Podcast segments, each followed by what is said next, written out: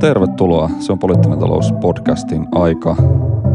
Olemme palanneet lyhyeltä kesälomalta ja mikä olisikaan Lomat loppuu, mutta kesä jatkuu. kesä jatkuu, elokuu on kesäkuukausi, kuten sanotaan.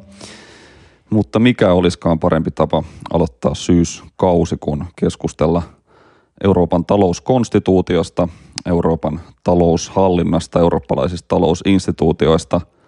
Vieraana on kuulijoille varmasti tuttu poliittisen talouden tutkija Helsingin yliopistosta, aktiivinen talouskeskustelija, talousblokkari Antti Ronkainen. Antti, tervetuloa. Tosi kiva saada sinut mukaan. Kiitos, kiitos, kiitos kutsusta.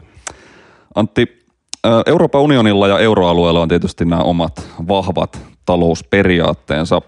EKP on perinteisesti keskittynyt tähän hintavakauden ylläpitoon varsin kapealla mandaatilla moniin muihin keskuspankkeihin verrattuna ja samalla näitä valtioiden alijäämiä ja velkaantumista on pyritty suitsimaan tällä sääntökehikolla, joita komission on sitten määrä, määrä valvoa. Mutta sitten toisaalta meillä on ollut nämä viimeaikaiset kriisit, joita nyt on kyllästymiseenkin asti varmaan tässäkin podcastissa jo läpi käyty koronasta, Ukrainan sotaan ja tietysti jo finanssi- ja eurokriisiin ulottuen. Niin tota, voitaisiin tänään vähän Antti keskustella siitä, että mitä nämä, mikä tämän eurooppalaisen talouskonstituution tausta, historia ylipäänsä on. Miten nämä ideat on nyt joutuneet koetteille näiden kriisien vuoksi ja pitäisikö nämä instituutiot vaihtaa toisenlaisilla ideoilla toimiviksi, minkälaisia poliittisia mahdollisuuksia siihen ylipäänsä on.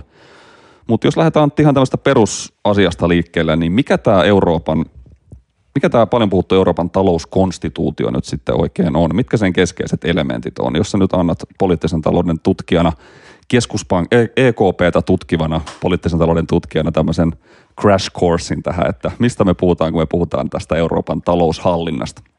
No niin, Länd, ländetään Kyllä. Tota, hyvinkin laajaan kysymykseen siitä, että tota, siis Euroopan unioni on valtioiden liitto eikä liittovaltio. Ja, ja siinä on Saksalla ja Ranskalla on ollut historiallisesti eri käsityksiä, että miten integraatiossa edetään. Ja Saksa tällaisena poliittisena ja taloudellisena voimana on vaatinut ordoliberalismin, mm, ordoliberalismin hengessä tiukkoja sääntöjä. Ja tota, niiden sääntöjen idea on tavallaan se, että on, on, on, on luotu tällainen kehikko, jossa tota, on ajateltu, että – että talous, talous kasvaa ja kaikki, kaikki tota, mukana olevat valtiot ovat siinä mukana. Jos lähdetään liikkeelle valtioista, niin tosiaankin tässä talouskonstituutiossa tai taloudellisessa hallintakehikossa on kaksi, kaksi tämmöistä numeerista määrettä, eli kolmen prosentin alijäämäsääntö ja 60 prosentin velkaantumissääntö. Ja nämä on satoi tai paistoi periaatteella, eli ihan sama mikä suhdanne on, niin – alijäämä ei saa olla yli kolme ja julkinen velka ei tulisi olla yli 60 prosenttia suhteessa mm. bruttokansantuotteeseen. Ja tota, tämän julkisen velan suhteen euroalue ei ole koskaan täyttänyt sitä, että se on keskimääräisesti ollut aina yli, yli sen, mutta että tämä oli tavallaan, kun Maastrichtin sopimuksesta neuvoteltiin, niin tämä oli Saksan ehto, että he lähtevät rahaliittoon mukaan tämmöiset tiukat säännöt. Kyllä. Ja tota, sitten siihen on tietenkin eurokriisin aikana ää, tullut erilaisia muutoksia ja, ja tu- tulkintaohjeita. Tällä hetkellä käsittääkseni se komission ohjekirja, millä näitä kahta sääntöä luetaan, niin on yli sata sivua pitkä. Eli siinä on, siinä on kaikenlaisia poikkeuksia ollut mukana. Mutta että ideana, ideana on ollut, että no, jos mennään takaisin 80-luvulle, niin tavallaan Saksan idea koko niin kuin tästä taloudellisesta integraatiosta oli se, että, että euromaiden pitää saavuttaa ää, ää, yhtenäisyys taloudellisesti, mm, ää, kon- kongruenssi. Ja, ja vasta kun tämä ää, yhtenäisyys on saavutettu seuraten näitä sääntöjä, niin voidaan edetä integraatiossa syvemmälle. Sitten taas Ranska edusti ehkä nyt jälkeenpäin sanottuna niin tämmöistä realistisempaa näkemystä, että tai ei, ei realistisempaa, mutta että Ranskan ideana oli, että, että liittoutuminen itsessään luo, luo tätä yhtenäisyyttä ja talouden kongruenssia. Ja tuota, ää, ää, mitä Maastrichtin ää, neuvotteluissa, niin Saksa sai nämä tiukat säännöt, jotka kirjattiin näihin sopimuksiin mm. ja perustuslakeihin tai, tai perussopimuksiin. Ja se ei ehkä silloin, sitä ei huomattu, mutta mitä, mitä Ranska sai, niin oli se, että, että näitä sääntöjä ei tarvitse kunnioittaa ennen kuin liikutaan integraatiossa syvemmälle. Mm. E-, eli, eli, eli, eli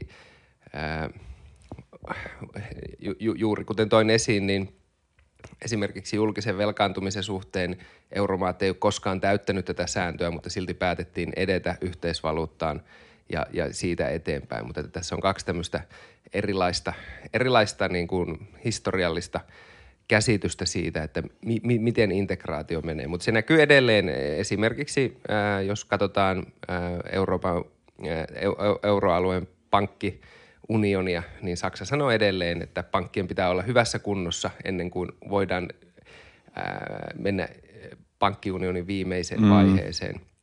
Mutta että, että, jälkeenpäin sanottuna, niin että vaikka Saksa sai nämä tiukat säännöt, niin Ranska sai sen, että edetään eteenpäin. Ja kun lähdettiin eteenpäin, tuli eurokriisi ja, ja, ja kaikki muut kriisit sen jälkeen, niin integraatiossa on edetty syvemmälle välittämättä, välittämättä näistä säännöistä. Mutta tässä on tämmöinen historiallinen e-, erimielisyys ja jälkeenpäin mun mielestä voidaan sanoa kyllä, että – että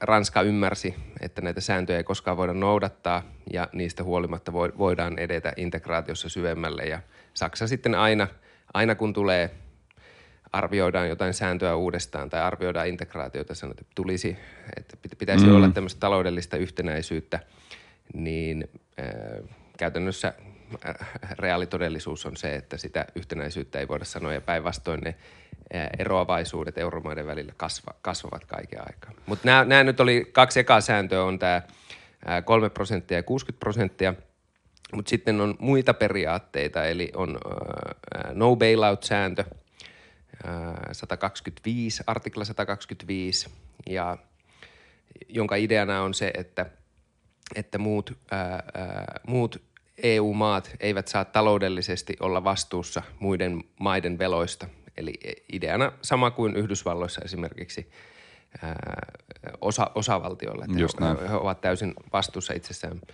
Ja sitten ää, toinen keskeinen periaate on vielä ää, artikla 123, jonka seurauksena Euroopan keskuspankki ei saa suoraan rahoittaa e, euromaita tai mitään julkisia instituutioita.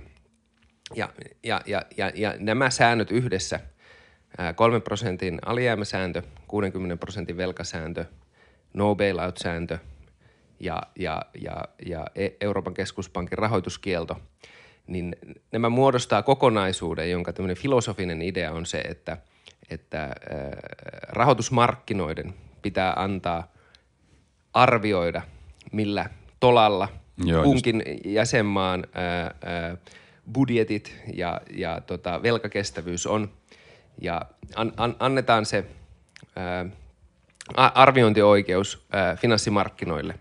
Ja, ja, se, ja, ja, ja tämän taustalla on idea, että tämä tavallaan uhka siitä, että finanssimarkkinat rankaisee vääränlaisesta finanssipolitiikasta, niin tämä on nimenomaan saksalainen idea, että oletettiin, että se johtaa siihen, että kaikki maat ää, jo etukäteen kunnioittavat finanssimarkkinoita ja laittavat taloudensa kuntoon – jotta finanssimarkkinat eivät tulisi rankaisemaan. Ja, ja sen seurauksena tapahtuisi tämä kongruenssi ja tota, ää, ää, erilaisten ää, euroon kuuluvien talouksien y- yhdenmukaistuminen.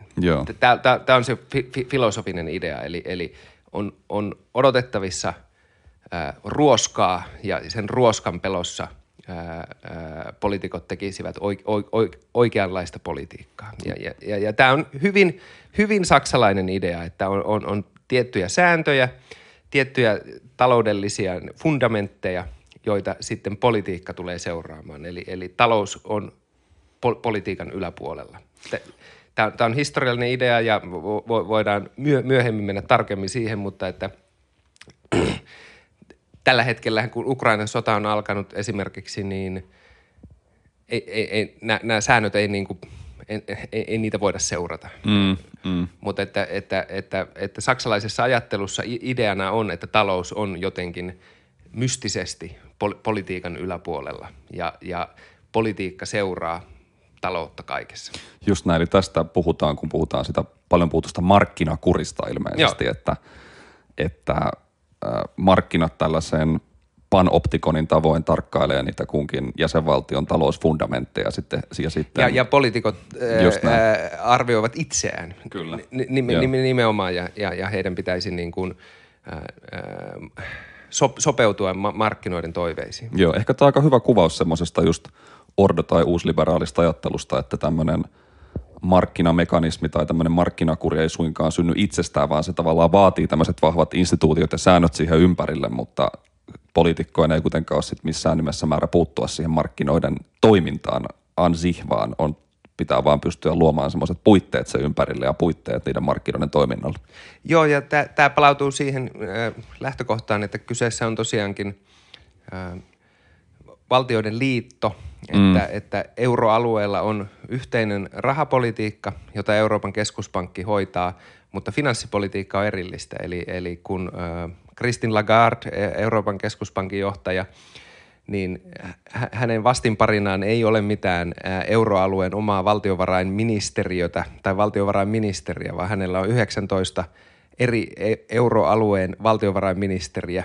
Ja, ja se idea on ollut, että, että rahapolitiikka ja finanssipolitiikka sopeutuvat toisiinsa ja, ja, ja toimivat yhdessä ää, mm, tandem-pyörän lailla näiden, näihin sääntöihin perustuen. Just näin. Tota, voidaan mennä myöhemmin vielä siihen, että mitä virkaa näillä säännöillä tavallaan nykyään enää on ja mihin suuntaan niitä kenties olisi mahdollista kehittää. Mutta mua kiinnostaa sun näkemys vielä tavallaan siitä, että miten sä niin kuvailisit sitä sellaista poliittista ja ehkä taloustieteellistä, miksei yli, laajalti niin poliittistaloudellista suhdannetta tavallaan, jossa tämä talouskonstituutio valettiin. Että onko se tavallaan tämmöisten niin kuin – hyvien aikojen tuote eräällä tavalla, että silloin puhuttiin 80-luvulla, 90-luvulla taloustieteessä oli tämmöinen great moderation ajattelu, ajattelu, jossa just korostettiin tätä ikään kuin ajatusta siitä, että me on ää, onnistuttu tavallaan lopullisesti selättämään tämmöiset hurjat suhdannesyklit taloudessa ja me voidaan just tällä tavalla eriyttää finanssi- ja rahapolitiikka toisistaan ja me jätetään niin kuin viisaiden teknokraatti keskuspankkiirien harteille tämän homman pyörittäminen, niin onko tämä talouskonstituutio tavallaan tämmöinen hyvien aikojen tällaisen great moderation ajan, ajan tuote sun mielestä? Äh, no näin voidaan sanoa. Siinä on kaksi tekijää, että, että kun toisen maailmansodan jälkeen liittoutuneet päätti, että mitä Saksalle tehdään, niin Saksassahan – ensimmäinen asia, mitä tehtiin, oli, että, että keskuspankin pitää olla täysin riippumaton poliitikoista ja se, se, se tuli niin kuin ulkoa päin. Että, että ennen kuin ää, uuden Saksan valtion muotoa oltiin edes päätetty, niin siellä oli päätetty, että keskuspankki on ää, täysin riippumaton poliitikoista tämmöisellä – uh, never again uh, natsismi mm. idealla, että se, poliitikot ei, ei saa alkaa py, pyörittämään tota keskuspankkia ja printtereitä. Tämä on niinku lähtökohta ja, ja tämä niinku vahva hintavakausmandaatti tule, tulee jo niinku Saksan toisen kyllä, maailmansodan kyllä. jälkeisestä historiasta, mutta siihen yhdistyy sitten tämä niinku länsimainen ajattelu 70-lukujen, 70-80-lukujen inflaatiokriisien jälkeen, jolloin – inflaatio ja stagflaatio oli suuria ongelmia ja, ja, ja globaalisti siirryttiin ajatteluun, että keskuspankkien Keskuspankilla on yksi tehtävä ja se on kontrolloida, että inflaatio ei lähde laukalle.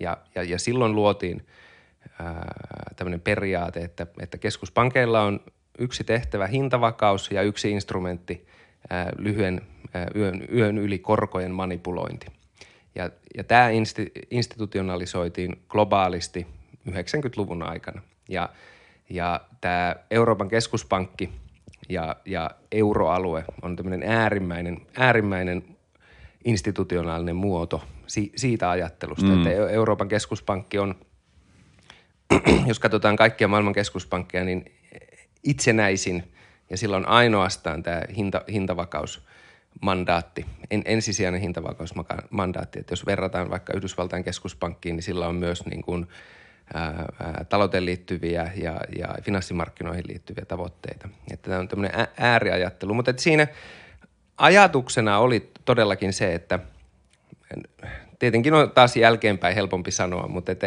ideana oli, että – Keskuspankin tehtävä on hillitä talouden ylikuumenemista. Ongelma, keskeinen ongelma, mikä keskuspankilla on se, että on se, että ta- talous ei saa ylikuumentua liikaa, jonka seurauksena inflaatio, palkat ynnä muut lähtisivät nousemaan ja tällä korkoinstrumentilla se voi hi- hillitä sitä. Mutta että tässä, jos, jos katsotaan näitä hintavakausmandaatteja, niin se, siinä ei ole kirja, kirjattu mitään, että mitä, mitä sitten tapahtuu, jos talous ajautuu syvällisiin ä, taloudellisiin ongelmiin mm, tai jos mm. a, a, alkaa tämmöinen Ukrainan sodan kaltainen geopoliittinen kriisi. Mutta että, että se, se ni, ni, niin kuin pohjusti tuossa, niin se on tosiaankin, se liittyy tähän great moderation, tämmöiseen va- vakausajatteluun, että, että keskuspankki ylläpitää vakautta. Ja, ja, ja tämä kuuluisa esimerkki on, että keskuspankki – vie tuota boolimaljan pois, kun alkaa tota, ihmisiä naurattaa, naurattaa ja kuperkeikat lentämään niin kuin siihen malliin, että ei, ei, ei, ei mene sitten aamuun asti. No mitä sitten tapahtuu, kun me tullaan kohti sanotaan finanssikriisiä ja eurokriisiä? Toisaalta vaikuttaa siltä, että, että systeemi toimii, eurolla menee mukavasti, mutta eikö sitten toisaalta on niin, että nimenomaan tämä markkinakuri ei ikään kuin toimi, että nämä erilaiset velkakuplat pääsee paisumaan äh, tavallaan näissä euroalueen perifeerisissä valtioissa, mikä sitten on osaltaan vauhdittamasta tätä eurokri- eurokriisiä. Minkälaisissa olosuhteissa me tavallaan sitten tullaan tänne finanssikriisin ja eurokriisin tunnelmiin äh, euroalueella ja Euroopassa? Joo. Äh, eurokriisi oli niin kuin tämän – talouskonstituution tai taloudellisen hallintamallin institutionaalinen kriisi siinä mielessä, että ajateltiin, että nämä pelkät säännöt riittää ja, ja jäsenmaat ja poliitikot sopeutuu niihin. Mutta kun eurokriisi alkoi, niin huomattiinkin, että hei hetkinen, meillä ei ole mitään ää, kriisiinstrumentteja, meillä ei ole mitään ää, ää, ää, takaportteja sen varalle, että, että, että ma- markkinat menee paniikkiin, mm, mm. Ää, alkaa, alkaa tämmöinen tota, – pelko siitä, että esimerkiksi joku yksittäinen euromaa jättää velkansa maksamatta ja siitä alkaa tämmöinen ketju, joka johtaa niin kuin laajempaan kriisiin. Ja eurokriisin aikana oikeastaan kaksi keskeistä asiaa, mitä luotiin, oli se, että luotiin ensin tämmöinen väliaikainen vakausväline, mikä sen nimi nyt on, Euroopan vakausväline, ja, ja sitten sen jälkeen hyvin nopeasti luotiin tämä pysyvä – Euroopan vakausmekanismi. Kyllä. Oliko se EVSM e- ehkä ja sitten EVM vai? Joo, riippuu, että puhutaanko su- suomenkielisestä Kyllä, tuota, ää, kirjainsopasta vai ei, mutta että ää, ja, ja, ja tämä EVM, Euroopan vakausmekanismin ää, ää, idea oli, että siinä u- jouduttiin uudelleen arvioimaan tämä no bailout-sääntö. Eli se no bailout-sääntö ja sen idea, että – kukin vastatkoon itsestään, niin se oli, se oli käytännössä mahdotonta. Että 2010 vuoden alussa Kreikalle jouduttiin antamaan ensimmäinen ää, tukipaketti, ja se liittyi nimenomaan tämän markkinakurin ää, sivuuttamiseen siinä mielessä, että kun ää, selvisikin, että Kreikan alijäämät ovat paljon suurempia kuin mitä virallisessa ää, tilastoissa on annettu ymmärtää, niin markkinoille syntyi sellainen paniikki, että – että Kreikka ei ole enää maksukykyinen ja se voi mahdollisesti laiminlyödä velkansa, jonka seurauksena markkinakuri alkoi toimimaan ja, ja, ja Kreikalle lainaavat sijoittajat arvioivat sen Kreikan takaisinmaksukyvyn niin, että ne lisäsivät riskipreemioita, jonka seurauksena Kreikan kor, korot lähtivät niin kuin nousuun. Ja tässä ei ole mitään absoluuttista rajaa, mutta että jos valtion, valtion kymmenenvuotisen lainan korko alkaa mennä yli 5-6 prosentin, niin silloin ei olla enää kestävällä uralla. Eli, eli jos ää, sen lisäksi, että maa ää, takaisin maksaa velkaa, niin se joutuu ottamaan koko ajan uutta velkaa rullatakseen näitä vanhoja, niin jos ne korot näissä uusissa veloissa on yli viittä, yli kuutta mm. prosenttia, mm. niin kuka, kuka tahansa ala-astelainenkin ymmärtää, että ollaan, olla, ollaan tämmöisellä tota, epä, epävakaalla pohjalla ja, ja, ja vel, vel, vel, velka lähtee e, eskaloitumaan. Ja mihin tämä Euroopan vakausmekanismi pyrki, oli se, että annetaankin lainoja ää, näille kriisimaille tai ää, ää, kriisimaille Kreikalle, Portugalille, Irlannille ää, markkinoita halvemmilla ehdoilla. Eli, eli tä, tä, tässä jouduttiin en, ensimmäisen kerran arvioimaan uudelleen tämä markkinakurin ää, idea – se jouduttiin tavallaan, markkinakuri jouduttiin laittamaan ää, ää, nafta, naftaliin. Ja, ja tästä on tämä kuuluisa lausahdus Jyrki Kataiselta, kun hän sanoi, että poliitikot ottivat niskalenkin ää, markkinavoimista. Ja tämä on niinku ensimmäinen tämmöinen suuri Euroopan talouskonstituution ja sen keskeisten fundamenttien uudelleenarviointi. Ja sitä ei olla koskaan voitu sieltä naftalista enää ottaa takaisin.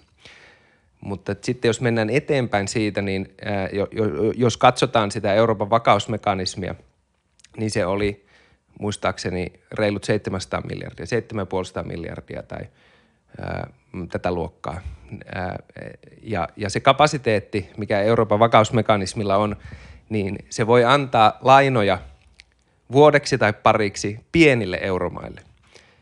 Nimenomaan ää, Kreikalle – Irlannille, Portugalille. Mm, just näin. Ja, ja, ja ideana oli, että koska tätä markkinakurin periaatetta jouduttiin uudelleen arvioimaan, niin siihen tehtiin tämmöinen poliittinen, poliittinen koplaus, että näiden lainojen ehtona oli tämmöiset erittäin tiukat sopeutusohjelmat tai leikkausohjelmat, reformiohjelmat. Ja, ja, ja, ja sillä tavalla pyrittiin takaamaan se, että vaikka markkinakuri laitettiin naftaliin, niin se markkinakurin idea – toteutuu edelleen näissä niin kuin lainaohjelmissa.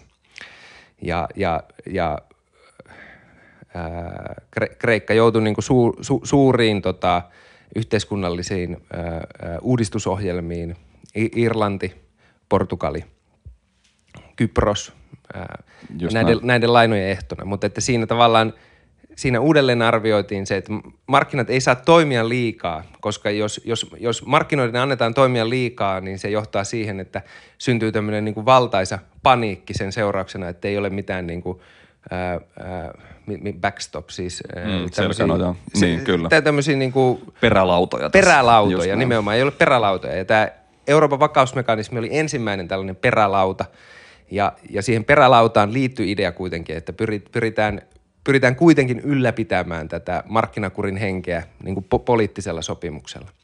Mutta sitten kun mennään siihen, että, että se kapasiteetti, minkä poli- poliitikot sai su- sovittua, niin se oli niin pieni, että se ei riitä. Se ei riitä – kun se näistä tukipaketeista ja, ja loputtomista niin kuin euroryhmän hätäkokouksista huolimatta se markkinapaniikki vaan jatkui ja jatkui, vaikka niitä, niitä tukipaketteja Kyllä. annettiin ja kaikki jäsenmaat tai kriisimaat sitoutu näihin tota, hevoskuureihin, niin se, se levisi Italiaan ja Espanjaan. Ja Italian ää, vuotuinen ää, ää, vanhojen velkojen niin kuin rullaustarve oli niin suuri, että se vakausmekanismilla ei oltaisi yksinkertaisesti voitu bailoutata. Sitä, sitä voidaan soveltaa pieniin maihin, mutta ei suuriin maihin.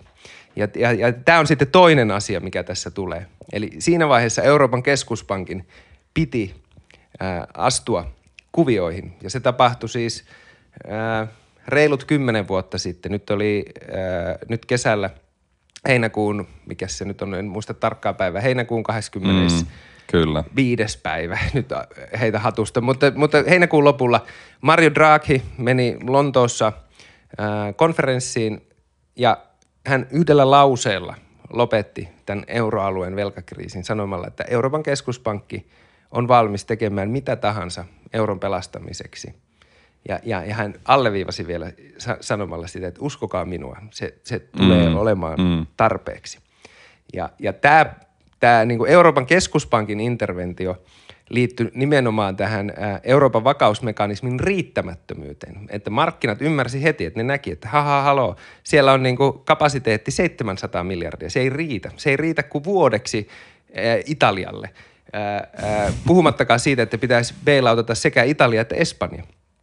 Euroopan keskuspankki muutti markkinoiden odotuksia sanomalla, että Euroopan keskuspankki on valmis painamaan ne korot alas.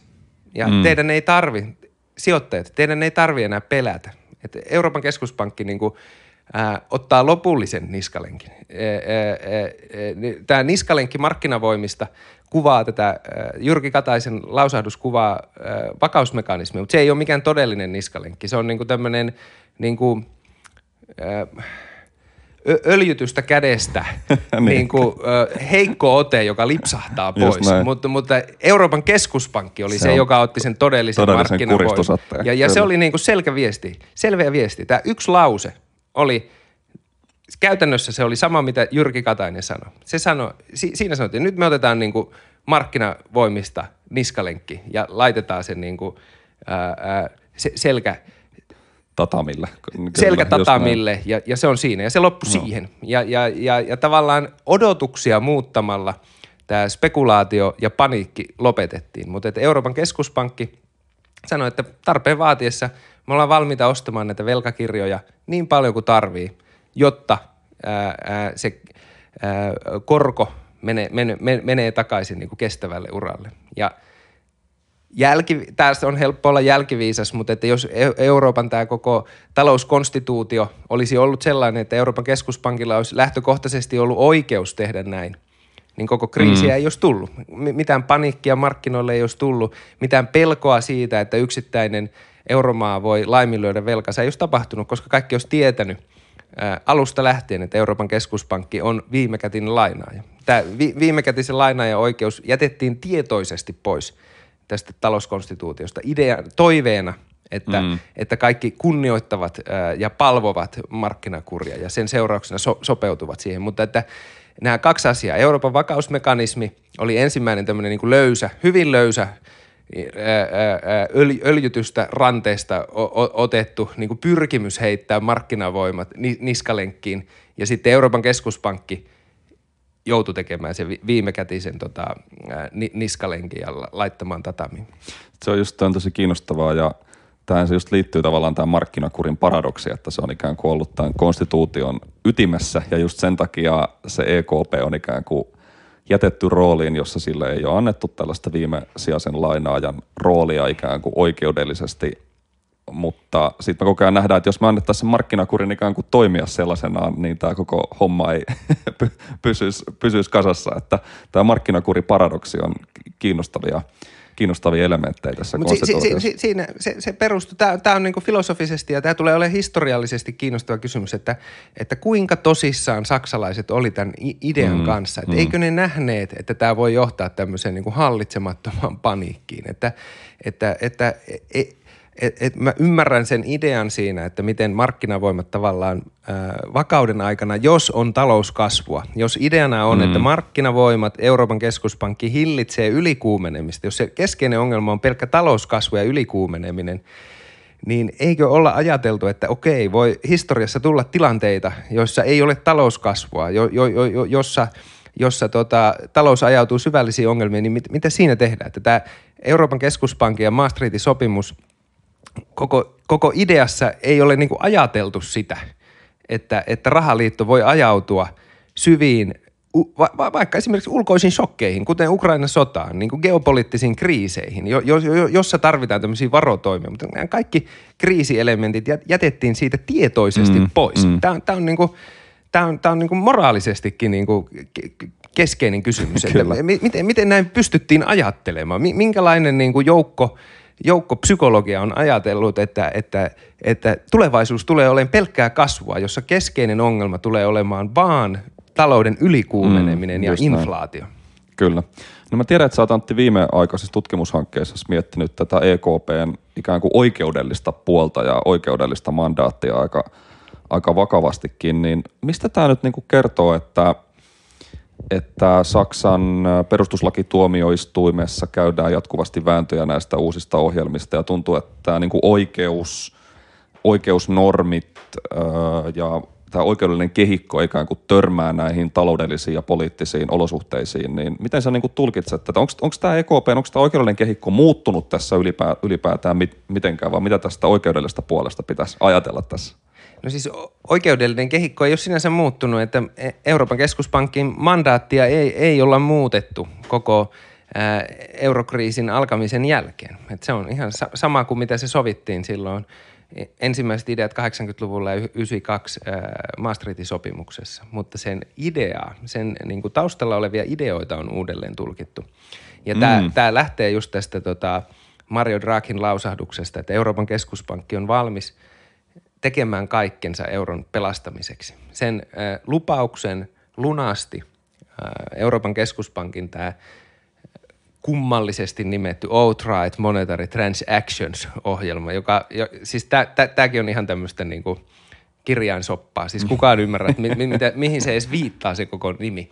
Mutta se, siinä Euroopan keskuspankki loi tämmöisen instrumentin, että, että kriisimaiden velkakirjoja voidaan ostaa rajattomasti. Mm, se rajaton on se oleellinen asia. Ja, ja se, se rauhoitti markkinat. Kun tämä Euroopan vakausmekanismi oli – ennalta määrätty sen niin kuin ylä, yl, yläraja, että mihin se riittää, niin Euroopan keskuspankki ää, ää, printtereidensä avulla teki lupauksen, että me voidaan rajattomasti ostaa näitä velkakirjoja.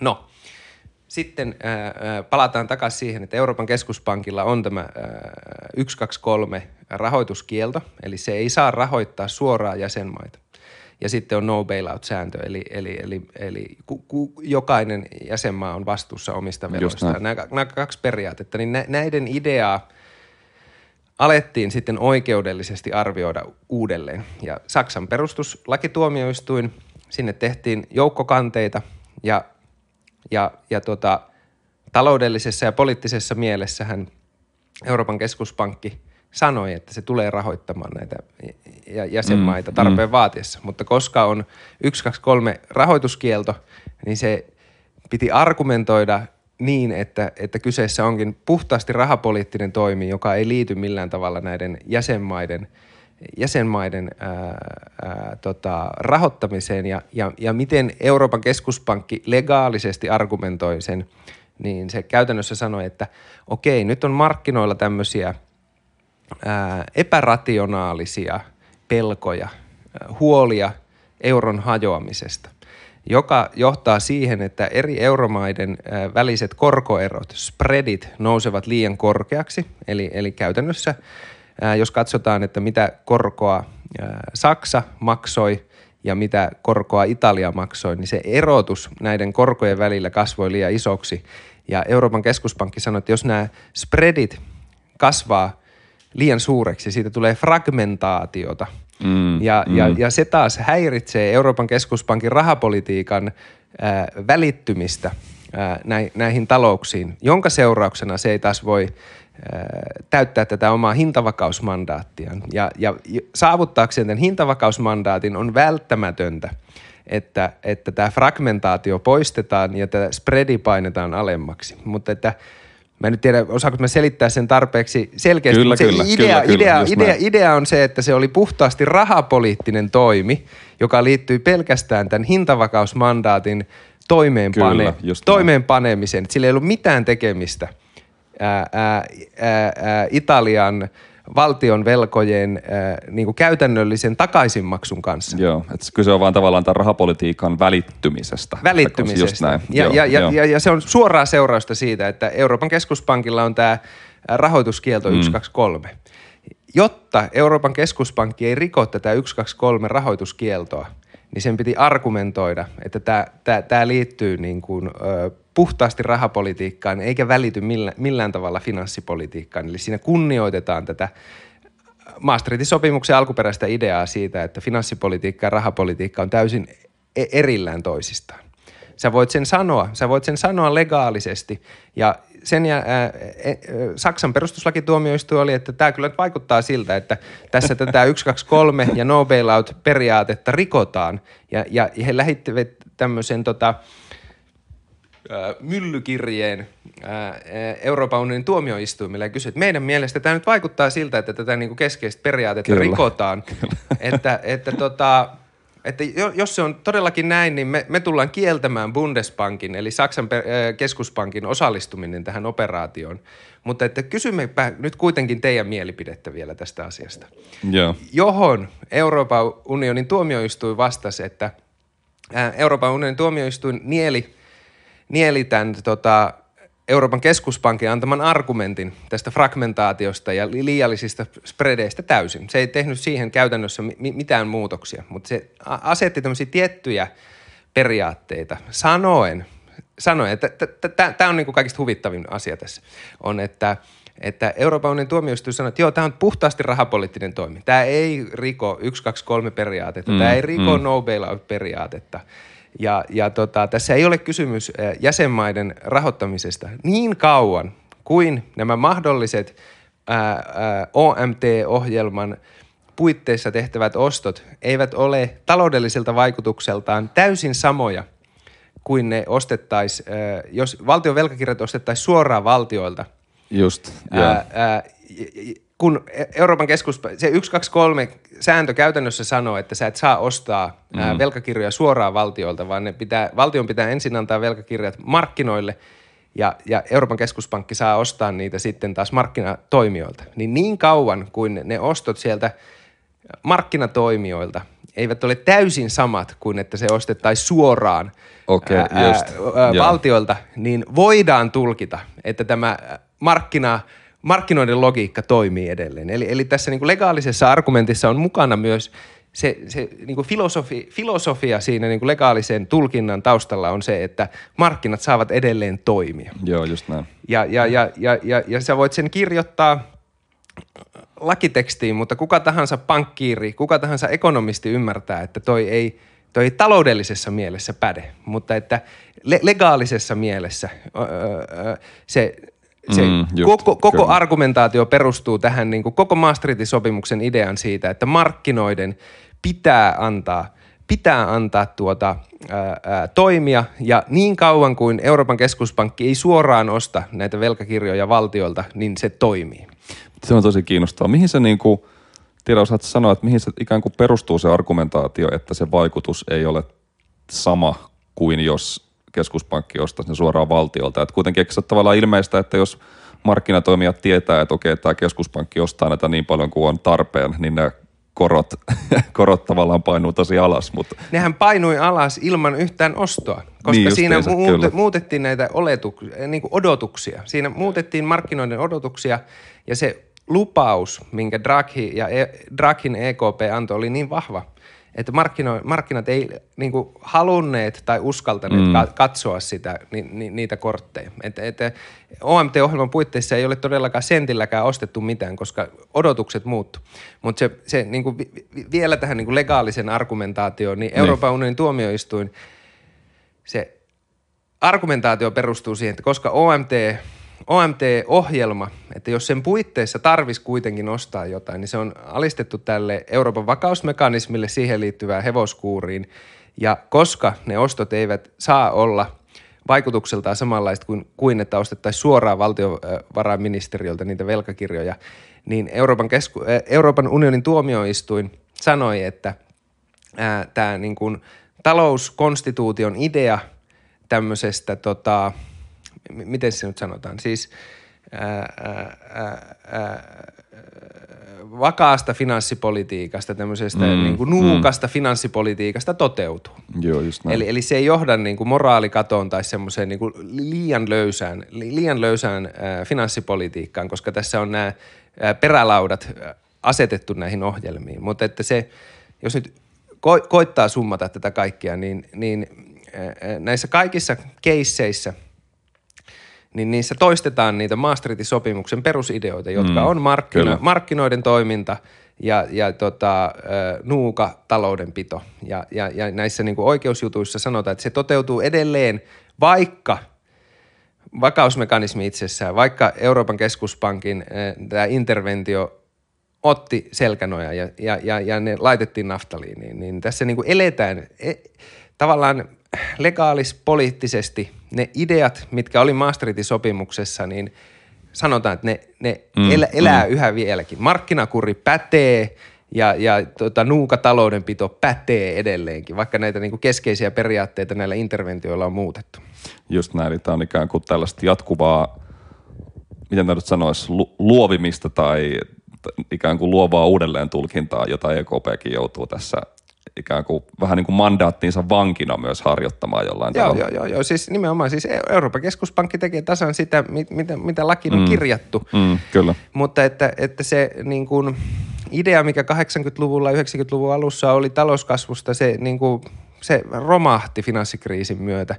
Ja Euroopan keskuspankki sopeutui uuteen tilanteeseen, se, se niin kuin loi näitä uusia instrumentteja, jolla käytännössä OMT-ohjelman myötä se Euroopan keskuspankki muuntautui näiden valtioiden viimekätiseksi lainaajaksi, vaikka perussopimuksissa ei lue mitään siitä, että se olisi viimekätinen laina, la, lainaaja. Ja, ja, ja, ja, ja, ja tämä on niinku, on jotenkin herkkä, herkällä tavalla niin kuin erittäin mm, mielenkiintoinen mm. peli, että mit, mit, miten tätä tota, mandaattia laajennetaan ilman, että mandaattia muutetaan yhtään mitään. Ja se tapahtuu nimenomaan näiden Saksan perustuslakituomioistuimen ja EU-tuomioistuimen välisten oikeusjuttujen kautta. Just on niin kafka, kafkalaista meininkiä. Kyllä.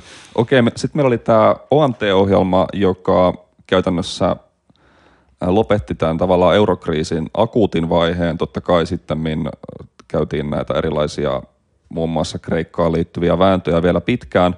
Mutta miten nämä myöhemmät, sitten meillä on ollut liuta näitä erilaisia osto-ohjelmia ja muita näiden myöhempien kriisien ja hämminkien aikana, niin onko sama kuvio toistunut niissä?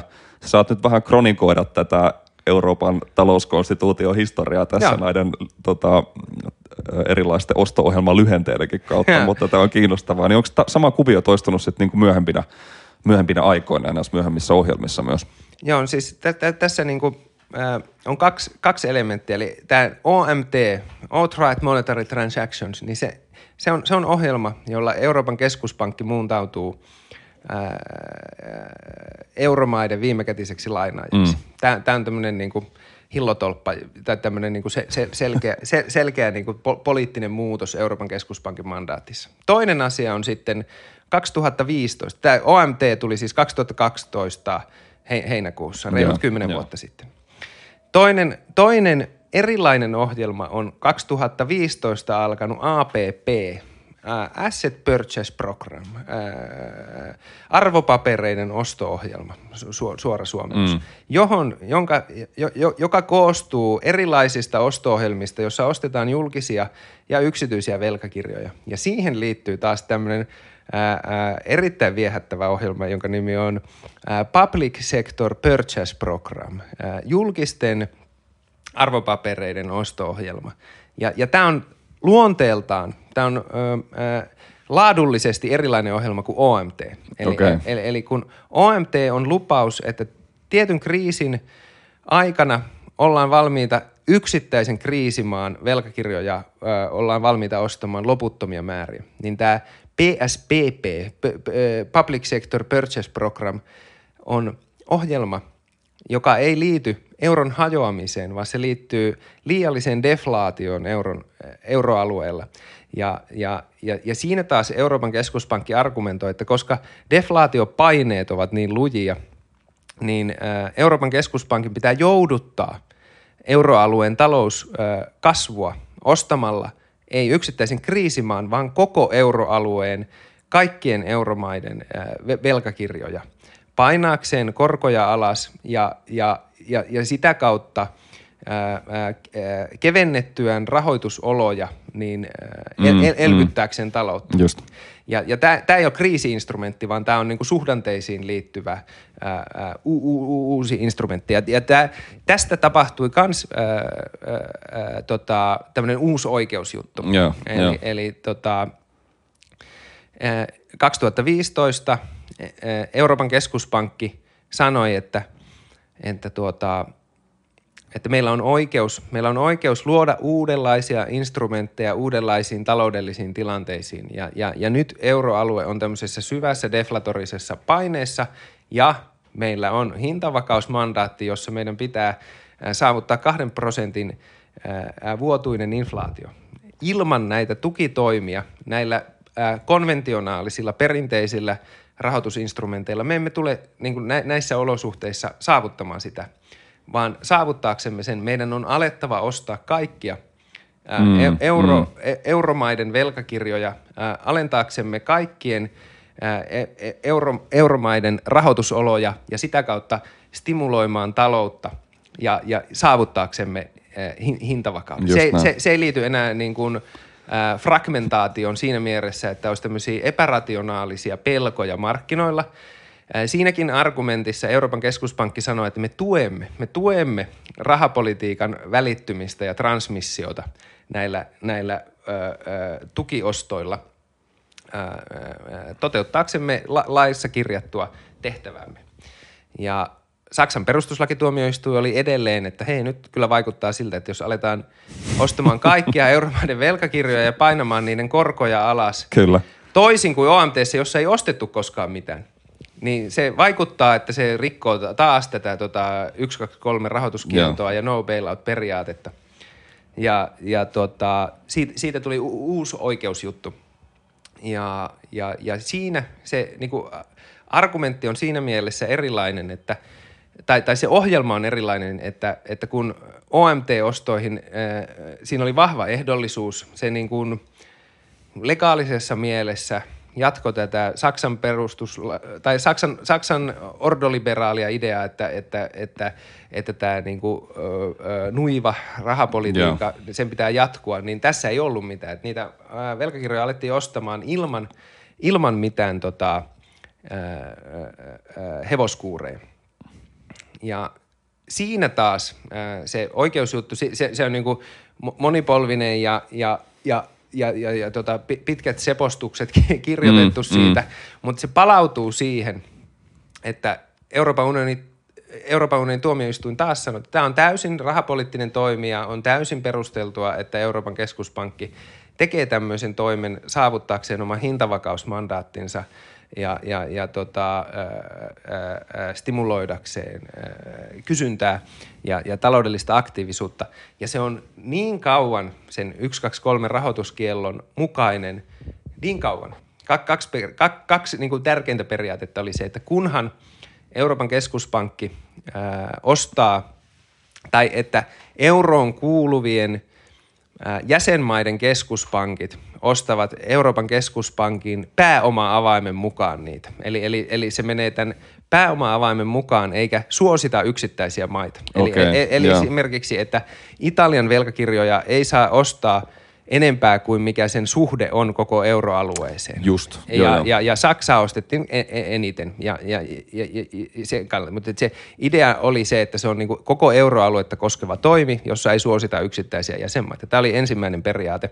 Ja sitten toinen, joka on vielä, vielä tota, viehättävämpi idea, oli se, että tuota, ää, niin kauan kuin nämä ää, jäsenmaiden keskuspankit eivät osta omien maidensa velkakirjoja yli 50 prosenttia, mitä on ää, liikkeelle laskettu, niin Just. voidaan ajatella, että markkinavoimat toteutuvat Kyllä, edelleen ja Euroopan keskuspankki ei – ää, legaalisessa mielessä ota niskalenkkiä markkinavoimista. Eli tässä, tässä, tässä luotiin taas niin tämmöinen uusi tutkin, äh, tulkintakehikko siihen, että mitä se rahoituskielto tarkoittaa. Mm, mm. Ja, ja Euroopan keskuspankki saa tehdä tällaisia ostoja niin kauan kuin ne tehdään pääoma-avaimen mukaan, eli, eli käytännössä ää, ää, jäsenmaan – talouden koko suhteessa koko euroalueeseen. Et se, se ei saa hyödyttää yksittäisiä jäsenmaita ja niin kauan kuin ei osteta yli puolta liikkeelle lasketusta velkakirjoista. Ja, ja tämä on niinku uusi tämmöinen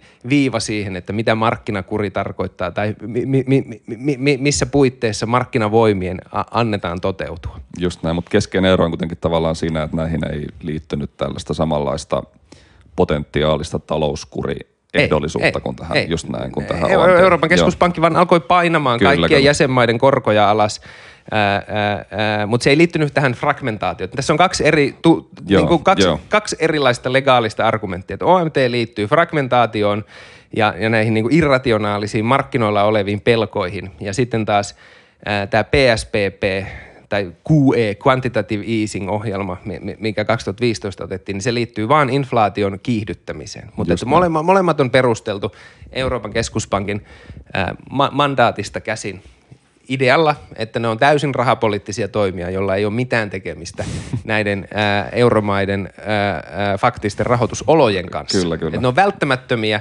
asioita Euroopan keskuspankin oman mandaatin toteuttamiseksi. Just näin. Okei, sitten voidaan taas kelata vähän eteenpäin. Sitä aletaan lä- lä- lähestyä jo ehkä niin kuin, tota, ö, sanotaan nyt koronakriisiä ja niin kuin Ukrainaa, niin mitäs tässä, mit, mitä tässä sitten, niin kuin, mit, mitä tapahtuu, minkälaisia aseita EKP ottaa, ottaa tässä käyttöön, mitä tässä onkin keskeistä, keskeistä ymmärtää?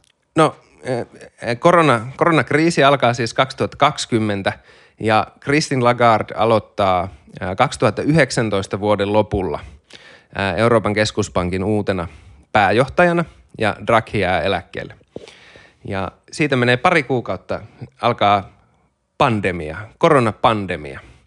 Ja äh, maaliskuussa 2020 on äh, Euroopan keskuspankin pressitilaisuus, jossa tuota Christine Lagarde, se on varmaankin hänen neljäs, nel, neljäs pressikonferenssi, jotka on siis aivan todella kuumottavia tilanteita. En, en, en voisi kuvitellakaan, kuinka ahdistavaa olisi olla niin kuin keskuspankin johtaja. Että joka, jokainen sana, mitä sä lipsautat, niin voi johtaa niin kuin al- algoritmit törähtää johonkin suuntaan ja niin kuin miljardit, sa- sadat miljardit vaan niin kuin he, he, heittää.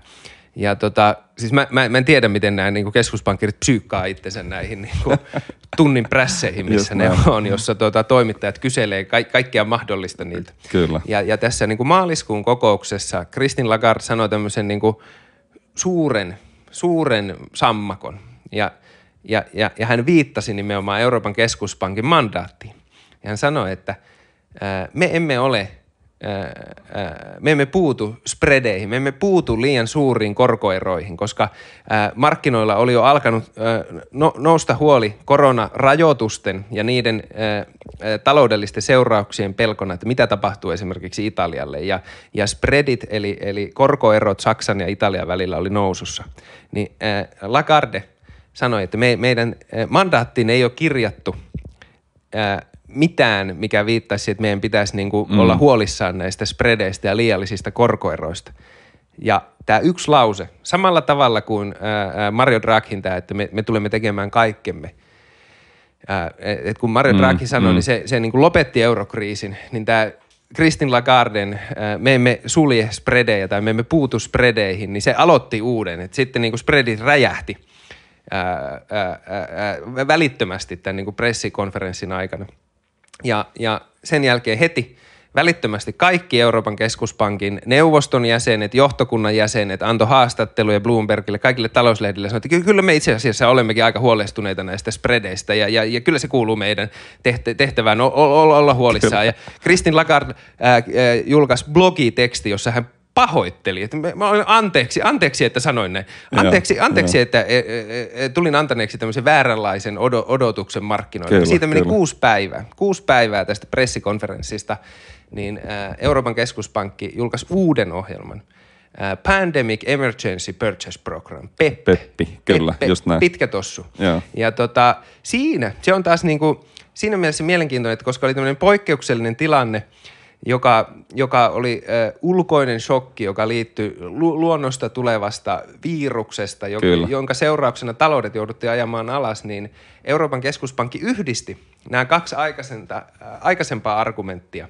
Eli, eli, eli e- e- Euroopan keskuspankki sanoi, että me tulemme ostamaan näitä velkakirjoja ää, ää, ää, tiety, tietyn määrän ää, estääksemme tätä fragmentaatiota ja jouduttaaksemme inflaatiota. Eli, eli legaalisessa mielessä nämä ne, niin kuin OMT ja PSPP liittyvät argumentit yhdistettiin tässä uudessa ohjelmassa. Ja, ja, ja sen ansiosta sitten taas ne ostot, mitä tämän PEP-ohjelman ansiosta tehtiin, niin ne löysenti niitä ehtoja, mitä Euroopan unionin tuomioistuin oli sanonut taas tämän PSPP-ohjelman suhteen. Eli, eli, eli niitä ideaa siitä, e, e, Euroopan keskuspankki sanoi suoraan, että me emme välttämättä tule ostamaan niitä enää pääoma-avaimen mukaan. Okay, eli, eli, eli se oli se ensimmäinen periaate. Ja toinen oli tämä, että ne, ne, ne saa mennä yli 50 prosentista. Sanotaan issuer-limitiksi, eli, eli mitä jäsenmaa – jäsenmaan keskuspankki saa ostaa oman maansa velkakirjoja, niin näitä kahta periaatetta, mitkä liittyy siihen PSPP-ohjelmaan, niin niitä liudennettiin. Eli, eli, eli sitä kautta Euroopan keskuspankki taas loi uuden ohjelman, jolla se pystyi tekemään en, enempi. Mm, ja, ja se oli erittäin menestyksellinen ohjelma ja se niin kuin rauhoitti tilanteen ja, ja, ja tuota, Euroopan keskuspankki käytännössä, jos kysyt ekonomistilta tai pankkiirilta, niin eh, Euroopan keskuspankki osti kaikki velkakirjat, mitä euromaat laskivat liikkeelle vastatakseen tähän koronapandemiaan. Joo, joo. Mutta edelleenkin se argumentti kulki sitä kautta, että tämä on puhtaasti rahapoliittinen toimija. Tämä liittyy fragmentaatioon ja hinta, hintavakauden ylläpitämiseen, mutta ei, ei missään mielessä näiden tota, ää, ää, koronaelvytyksen ra- rahoittamiseen. Joo, tämä oli huikea. Tämä oli tosi dramaattinenkin tämä tilanne silloin – keväällä 2020, että siinähän oli niin kuin, tavallaan tämä koko finanssijärjestelmä, jonka pohjana varmaan voi pitää niin kuin Yhdysvaltain näitä 10 V velkakirjaa, niin sehän oli ihan niin kuin, tilanne oli todella, todella hankala. Ja maaliskuu, maaliskuu 2020 oli siis niin kuin finanssima, finanssimaailman historiaa, että et, et, että keskuspankeilla oli tietenkin se kaikki tieto, mitä heillä oli finanssikriisistä ää, luvassa ja, ja finanssikriisi kesti kuukausia ja kuukausia mm. ja, ja, ja markkinapaniikki jatkui ja jatkui. Ää, ää, verrattuna tähän 2020 maaliskuuhun, niin finanssikriisi kesti viikon. Et silloin kuulijat voivat niin kuin muistella, mitä maaliskuussa tapahtui, mutta finanssimarkkinat romahti. Kyllä. Mutta se kesti vain viikon. Ja, ja, ja, ja, ja mitä silloin tapahtui, niin tavallaan Yhdysvaltain keskuspankki teki vähän samalla kuin Mario Draghi teki 2012, eli ne muuttivat odotuksia.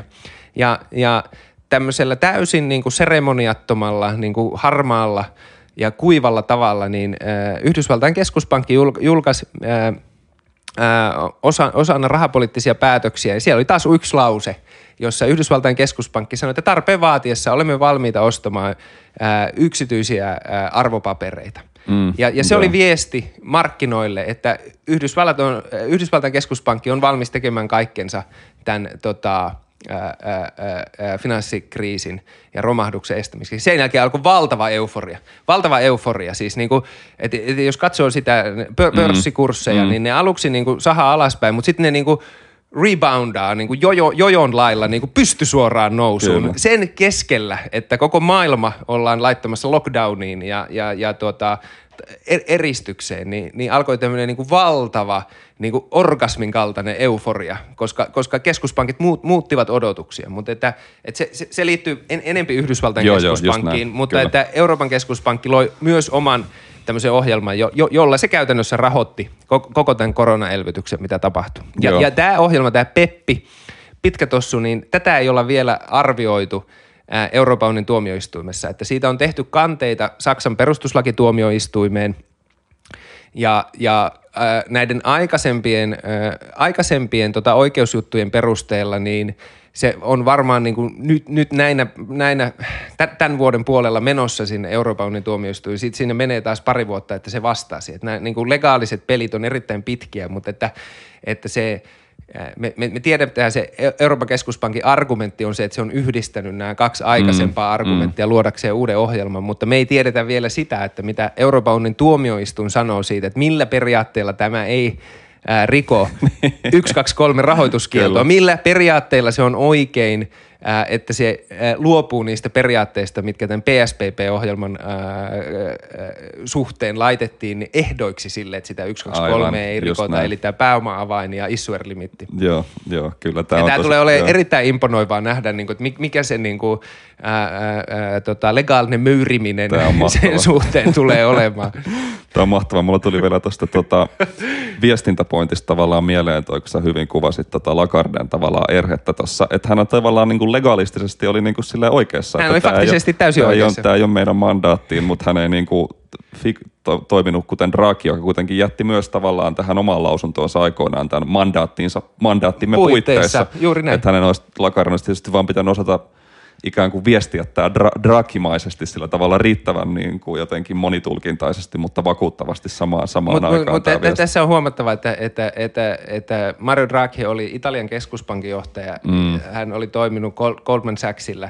Hän, hän ymmärsi markkinoiden psykologiaa. Hän, hän, hän, hän, hän, hän, hän on niin kuin, äh, professionaalinen keskuspankkiiri, mm. toisin kuin Christine Lagarde. Hän on ollut Ranskan valtiovarainministeri ja, ja kansainvälisen valuuttarahaston johtaja, mutta hän ei ole keskuspankkiiri. Hän on ammatiltaan juristi. Hän, hän, totta, hän, hän totta. ei ole ollut niin keskuspankkiiri. Tämä selittää sitä, että, että, että ja, ja se palautuu tietenkin siihen, että, että Euroopan keskeisten instituutioiden johtajanimitykset tehdään tämmöisenä lehmänkauppana. Eli, eli kuka maa saa komission, kuka maa saa Euroopan keskuspankin, kuka, kuka maa saa Eurooppa-neuvoston puheenjohtajuuden, mm. kuka, kuka saa Euroopan vakausmekanismin johtajuuden ja ni, niin edelleen. Ja, ja, ja Christine Lagarde tuli valituksi ää, niin kuin suhteessa tähän, että kun vaikka Ursula von der Leyen valittiin, että Saksa saa – komission ja Ranska saa keskuspankin, niin, niin tähän, tähän liittyy tämmöistä,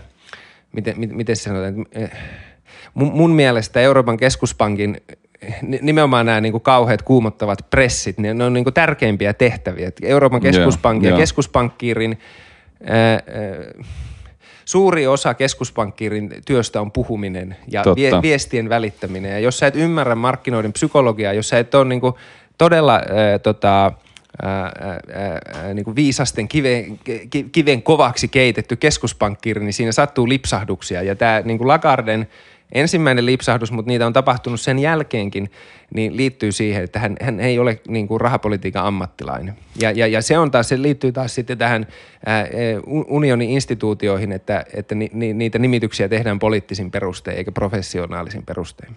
Kyllä, se on tuosta markkinoidutusten hallintaa viestinnällä, viestinnällä paljon. Tämä on, tämä on mahtava mahtava toimenkuva. Okei, voidaan taas tehdä tämmöinen pieni, pieni niin kuin kelaus eteenpäin. Pandemian jälkeen korkospreadit lähenee toisiaan. Suomessakin puhutaan paljon siitä, että valtio saa ilmaiseksi, ilmaiseksi lainaa ja valtioille jopa maksetaan siitä. Tämä spreadien, korkoerojen leveneminen ei vaikuta olevan minkäänlainen ongelma. Sitten meille tulee toisaalta, sitten meille tulee Ukrainan sota, inflaatio lähtee taas nousuun, kaikki nämä pullonkaula ongelmat ää, lyö tavallaan nenille. Mitäs, mitäs meillä sitten tapahtuu tässä keskus, keskuspankkipolitiikassa, Antti? No, no nyt tämän vuoden al, a, a, alkuna ää, Euroopan keskuspankki lopetti tämän PEP, tämän pitkätossun tota, ää, uudet ää, kuukausittaiset ää, ostot. Eli, eli tota, ke, Euroopan keskuspankki ei tämän ohjelman puitteissa enää osta uusia velkakirjoja. Tämä on niin ensimmäinen asia. Sitten inflaatio laukkaa – ja Euroopan keskuspankki reagoi siihen, että, että tota, ihan, ihan tämän niin kuin klassisen mm. oppinsa mukaisesti, että in, in, inflaatio on siis koko euroalueen historian korkein tällä hetkellä, on lähellä 10 prosenttia tällä hetkellä. Mitä keskuspankin pitää tehdä on se, että sen pitää kiristää rahapolitiikkaansa vastatakseen tähän inflaation. Ja, ja, ja tuota, maaliskuussa – Euroopan keskuspankki sanoi, että se tulee, anteeksi, ei, ei maaliskuussa, mutta se sanoi, että tulee heinäkuussa korottamaan korkoja ja, ja se lopettaa nämä uudet velkakirjojen ostot, joka on viesti markkinoille, että rahapolitiikka tulee kiristymään. Mm, ja sen seurauksena Italian – valtion velkojen korot lähtivät nousuun, koska Euroopan keskuspankki ei sanonut mitään, että mitä se tulee tekemään näille spreadeille. Se sanoi vain, että, että rahapolitiikka tulee kiristymään ja tästä tuli taas tämmöinen uusi huoli markkinoille, että no miten sille Italialle nyt käy. Se on käytännössä Euroopan keskuspankki tai Italian keskuspankki on rahoittanut ää, Italiaa menneet vuodet ja, ja, ja tämä optio on ää, häviämässä pois. Ja spreadit lähti nousuun, spreadit nousi korkeammalle kuin mitä ennen tätä PSPP-ohjelmaa 2015 ja, ja markkinoille syntyi taas tämmöinen uusi huoli. Euroopan keskuspankki vastasi siihen pitämällä tämmöisen poikkeuksellisen hätäkokouksen, jossa se ilmoitti, että me tulemme luomaan jälleen uuden instrumentin, jolla me tulemme tuota, puuttumaan puuttumaan näihin niin kuin kasva, kasvaneisiin korkoihin. Ja, ja, ja se sitten niin kuin lähti ra- rauhoittamaan, rauhoittamaan tota, tätä tilannetta. Kyllä. Okei, sitten me ilmeisesti, onko tämä ohjelma nyt se, josta puhutaan lyhenteillä T, TPI? Joo, joo, joo. joo. Kyllä. Tämä on vähän niin kuin outright monetary transactions. Tämä on Transmission Protection Instrument. Okei, okay, just näin. Kondoomi tulee mieleen tästä. mutta mutta tota, tämä on, niin kuin, tilanne on siinä mielessä erilainen kuin ää, tota, 2012, että, että 2012 pelättiin, että euro hajoaa. Nyt on taas tilanne, että inflaatio on niin korkea, että keskuspankin on kiristettävä rahapolitiikkaa mm, mm. ja sen seurauksena tulee huoli, että, että velkaantuneiden maiden velanhoitokulut lähtevät taas sille tota, kestämättömälle uralle. Ne Just nousee näin. yli 5 prosentin, 6 prosentin ja eurokriisi alkaa siitä. Ja poistaakseen tämän niin kuin, äh, tota, eurokriisin vaaran ää, ää, tota, Euroopan keskuspankki joutuu niin kuin, kertomaan tästä kondomista, mikä Kyllä. niillä on. Joo. Mikä tämän, mikä tämän kon, kondomin se keskeinen niin kuin toiminta, toimintaperiaate tai oikeutus, oikeutus ikään kuin on Ää, tällä se, hetkellä? Se, se on täysin sama. Se on täysin sama Joo. kuin tässä OMTssä. Eli taas, taas on puheessa fragmentaatio. Eli, eli Euroopan keskuspankki sanoo, että markkinoilla on tällaista perustelematonta pelkoa – Tämä fragmentaatio-sana on, tämä menee koko ajan viehättävämmäksi niin kuin legaalisesti ja poliittisesti, on se, että Euroopan keskuspankki sanoo, että on tämmöinen ilmiö kuin fragmentaatio, joka poikkeaa tästä niin kuin talouskonstituution ideasta, jossa markkinat saa vapaasti hinnoitella ää, ää, lainoihin liittyvän riskin. Ja sitten on tämmöistä niin kuin irrationaalista markkinoiden mm, määrittelemää mm, riskiä. Mm. Se on fragmentaatiota ja tällä niin kuin transmission protection instrumentilla niin painetaan, painetaan se fragmentaatio ja tämmöinen perustelematon, perustelematon korkoriski pois. Mutta tässä tullaan siihen, että Euroopan keskuspankki ei ole kertonut niitä periaatteita, milloin tätä instrumenttia käytetään, minkälaisia spredejä se, minkälaisia korkoeroja se tavoittelee – ää, ää, kuinka paljon velkakirjoja tullaan ostamaan. M- miten? Tää, tää, tää on, tässä vaan kerrotaan, että meillä on kondoomi ja sitä käytetään tarpeen vaatiessa, mutta ei kerrota, että milloin se tarve tulee. Ja, ja tämä mun mielestä nyt me, menee siihen, että, että tämän niin pitkällisen ohjelman aikana ollaan käyty näitä niin kuin mm. eri legaalisia argumentteja läpi. Ensin OMT, sitten PSPP, sitten PEPP niin Euroopan keskuspankki joutuu menemään koko ajan epämääräisemmäksi ja epäavoimemmaksi sen suhteen, että milloin se näitä interventioita tekee. Ja, ja epäilemättä tässä TPIssä idea on se, että sitä ei tarvitse koskaan käyttää. Että se on vaan tämmöinen niin ase pöydän alla, jonka kertominen, josta kertominen rauhoittaa mm, markkinat, mm. mutta että sitä ei haluta käyttää koskaan. Mutta että samalla – Euroopan keskuspankki on yhä epäavoimempi sen suhteen, että mikä tämä instrumentti itse asiassa on. Ja se palautuu sitten, se on koko tämän niin keskuspankin itsenäisyyden idean vastainen siinä mielessä, että, että, että kun 90-luvulla luotiin institutionaalisesti itsenäiset keskuspankit, niin tuota, sen vastapuolina sen legitimaation lähde oli se, että keskuspankit kertoo mahdollisimman avoimesti mm, niistä periaatteista, joilla rahapolitiikkaa tehdään.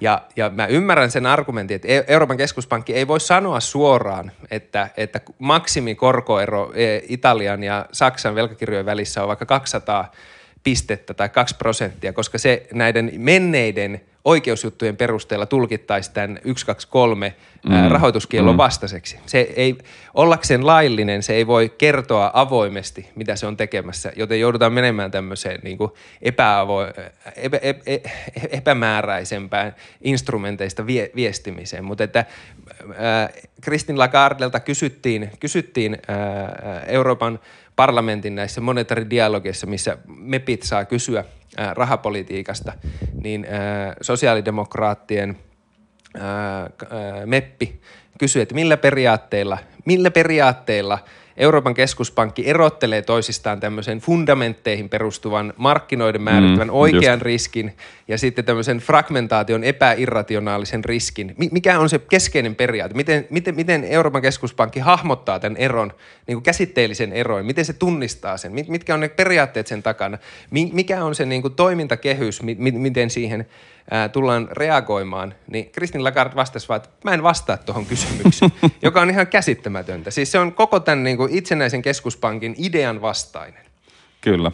Tämä on eriskummallinen tilanne, että me ollaan tällaisessa ää, epämääräisessä hetteikössä niin tavallaan poliittisesti, taloudellisesti kuin oikeudellisesti, että tavallaan tämä mandaatin rajat tulee vastaan, mutta sitten samalla ikään kuin EKP joutuu vähän niin kuin syventämään tätä toimintaansa ja tavallaan talous integraatiota, niin mikä tässä on semmoinen niin kuin realistinen suunta sun mielestä? Ja tietysti voi ajatella, että okei, että ideaalimaailmassa me voitaisiin varmaan jotenkin neuvotella uusiksi nämä perussopimukset, mutta ei ole varmaan poliittisesti ainakaan lähiaikoina kovin realistista. Niin miten tämä, miten tämä tulee jatkumaan? Onko tämä tällaista ö, juridista ikään kuin pujottelua vastaisuudessakin vai mikä sun semmoinen ennuste on, että miten, miten tässä mennään eteenpäin?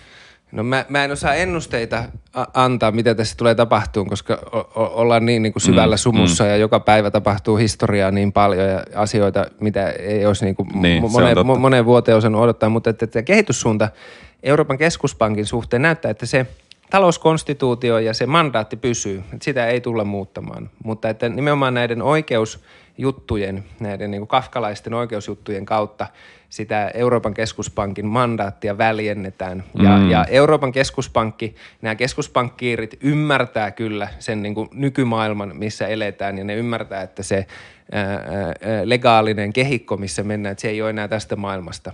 Mutta tämä on niin kuin poliittinen ongelma, että miksi sitä ei suostuta avaamaan.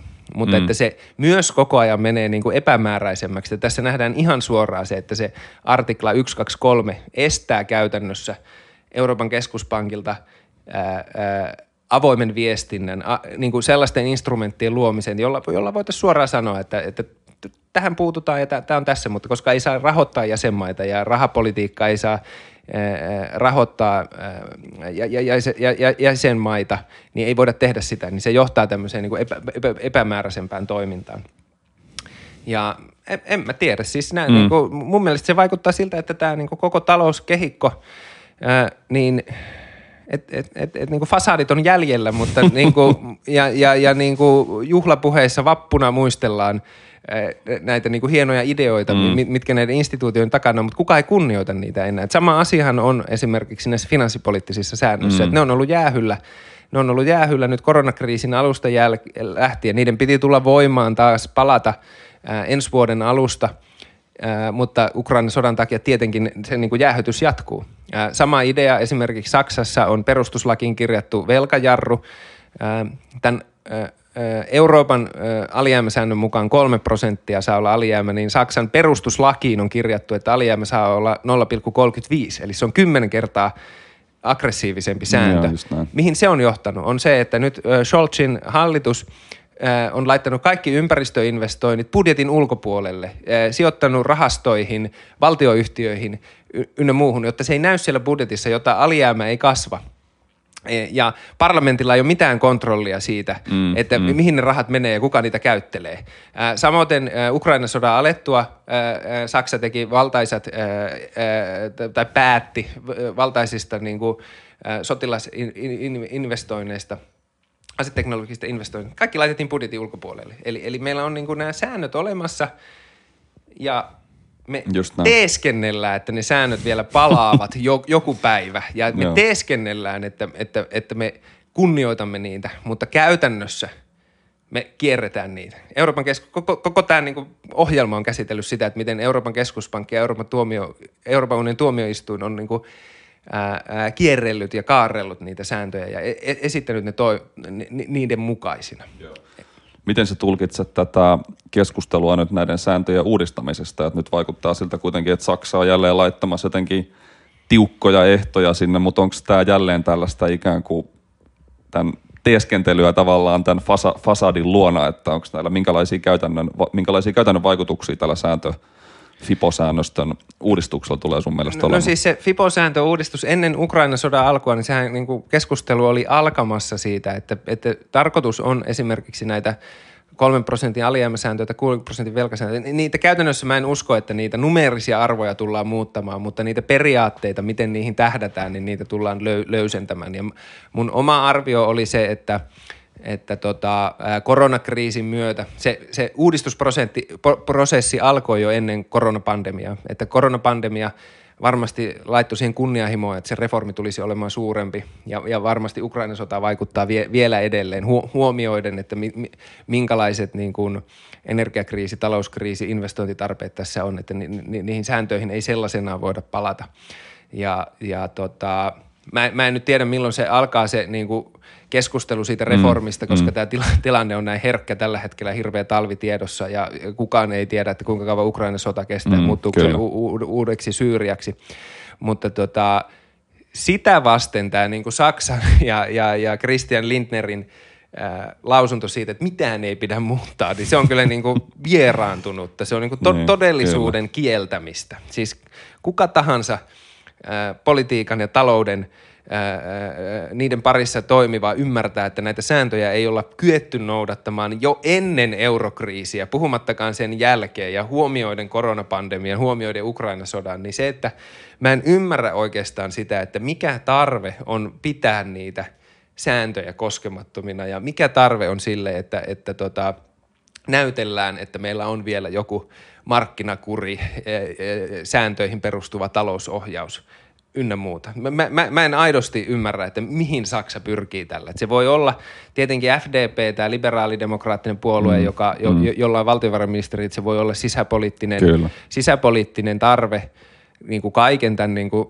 että, että Saksa, Saksakin vetää niin kuin todella löysää finanssipolitiikkaa tällä hetkellä, niin sen esittäminen. Että, mä, mä, mä en tiedä. Tää, tää, mun mielestä tämä palautuu jotenkin siihen, että meillä on niin kuin tiettyjä ideoita, joka on talouskuri – tämmöinen mm, niinku velan, säntillisyys, velan nuivuus, kyllä. velan vastaisuus, ja ne on kirjattu perussopimuksiin, että et, et on tarve ajatella, että nämä niinku keskeiset periaatteet, mitä tässä talous uudistuksessa on, ne, ne on niinku muuttumattomia, ne on ylihistoriallisia, ne, ne ei ole kokenut mitään niinku poliittista mm. arvovaltatappiota. Ne ei ole ristiriidassa niin kuin todellisuuden kanssa. Jo, jo, joten se palautuu ideologiaan ja siihen mm, näiden kyllä. sääntöjen ideologisuuteen ja niiden, niiden yliaikaisuuteen, mutta että, niin kuin järjellisesti sitä on vaikea perustella. Että nyt on käynnissä kuitenkin tämä prosessi niin kuin näiden finanssipoliittisten sääntöjen uudistamisesta, niin äh, siihen yhteyteen mun mielestä olisi syytä kytkeä myös tämä Euroopan keskuspankin mandaatti, että, että Lissabonin sopimus mahdollistaa Euroopan keskuspankin mandaatin pikaisen uudistamisen ilman, että tarvitsee aloittaa tätä konventtia pe- pe- perussopimusten muuttamiseksi. Että sitä voidaan amendmentata tai miten sanon, korjata tai täy- Joo, täydentää. Kyllä, jo. eli, eli käytännössä – kun puhutaan tästä finanssipoliittisten sääntöjen uudistamisesta, niin siihen rinnalle olisi kytkettävä tämä keskustelu rah- rahapolitiikan sääntökehikon uudistamisesta. Ää, perussopimusten avaaminen varmasti tulee unionissa ajankohtaiseksi niin kuin joskus tulevina vuosina, mutta niin kuin tähän akuuttiin kriisiin vastaamiseksi tällä amendmenttaamisella, tällä niin kuin pikaisella – korjausmenettely. Se voidaan tehdä siis seuraavassa Eurooppa-neuvoston kokouksessa, jos jäsenmaat olisivat y- y- yhtämielisiä siitä, mitä tehdään. Eli käytännössä tätä 1-2-3 rahoituskieltoa, niin sinne voidaan lisätä joku yksi virke, joka mahdollistaisi sen, että Euroopan keskuspankin ei tarvisi olla näin e- e- epäavoin ja luoda mm. aina vain uusia mm. instrumentteja. Että tietyissä oloissa se, se, vaikka se rahoituskielto ei olisi niin, niin, niin, niin tota sitova – niin, niin, niin, niin ää, ää, et, et, jos poliittista tahtoa tai poliittista ää, ää, niin kuin, halua jotenkin laittaa finanssipolitiikkaa rahapolitiikka ää, tota, ta, ta, tan, tandemiksi tai ää, tukemaan toisiaan, niin, niin tähän niin kuin fi, FIPO-sääntöjen uudistamis- tai reformiprosessiin tulisi kytkeä myös tämä tota, Euroopan keskuspankin mandaatti ja rahoituskielto ja niiden uudelleenarvioiminen. Ja se on poliittisesti täysin mahdollista niin kuin Lissabonin sopimuksen perusteella. Eli, eli, eli, eli ta- tavallaan se, että, että on ajateltu, että rahapolitiikka ja finanssipolitiikka on erillään toisista, on johtanut siihen, että poliitikot ei ole oikeastaan kiinnostuneita rahapolitiikasta, ne ei kommentoi sitä mitenkään, ne pelkää, että ne niin kuin, ää, ei kunnioita keskuspankin itsenäisyyttä, mutta että tästä niin kuin kaikesta ää, nu, nu, kirjainlogiasta ja näistä eri ohjelmista voidaan nähdä, että tämä ei ole niin tarkoituksenmukaista ajankäyttöä, että luodaan aina uusia instrumentteja, siitä käydään vuosikausia legaalista taistelua, jonka lopputulos on aina se, että EKP saa tehdä näitä, mutta se saa tehdä niitä epäavoimemmin ja epämääräisemmin perustein. Joo, joten kyllä hyvä kuvaus ja se varmaan osittain tuo ongelma just tulee tuohon ideologiapuoleen, jota sä tuossa aiemmin mun mielestä osuvasti kuvasti, että – ehkä just tämmöinen niin kuin poliittiseen keskusteluun kuitenkin heijastuva tämmöinen arkijärki on kuitenkin tietyllä tavalla edelleen tällaisten aika syvään juutuneiden velka, talouskuri, ne Ka- kaikki, vastaa, kaikki vastaa omista veloistaan ja tämmöistä, tällaisen ikään kuin, ollaan niin kuin legitiimien pointtien varassa, mutta kun se on niin irrallaan tavallaan tästä toisesta tasosta, jolla me joudutaan toimimaan, niin tähän tulee semmoinen – tosi huolestuttavakin niin kuin demokraattinen kuilu tavallaan tähän välille, että nämä, nämä tasot on täysin irtaantuneet tavallaan toisista ja se ei ehkä myöskään pidemmällä aikavälillä ole kovin hyvä tämän EKPn laajemmin tämän talouskonstituution niin kuin demokraattisen legitimiteetin kannalta, että tässä mennään tavallaan tori, tosi eri, eri tasoilla ja teeskennellään monella tapaa. Tässä teeskennellään, tässä niin on lakeja, joita paljon liikkeellä.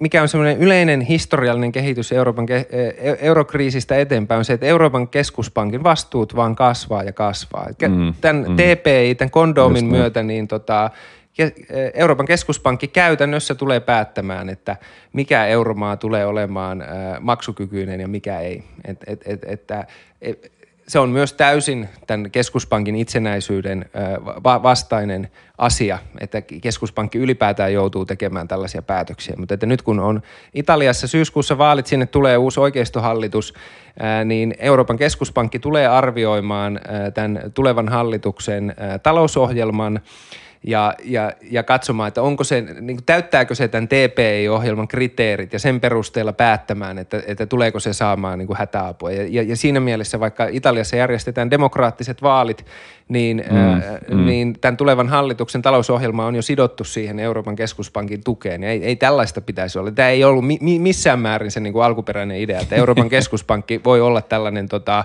ää, tuomari, joka, Tällainen, joka päättää, kyllä. kuka on velkakestävä ja kuka ei. Tuomari ja kuninkaan tekijä tässä, just näin. Kyllä. Hei Antti, suurkiitokset. Tämä oli mahtava, mahtava tota, kronikka euroalueen historiaa. Kiitos, kiitos. Tämä oli todella mukava. Antti Ronkainen, kiitti tosi paljon.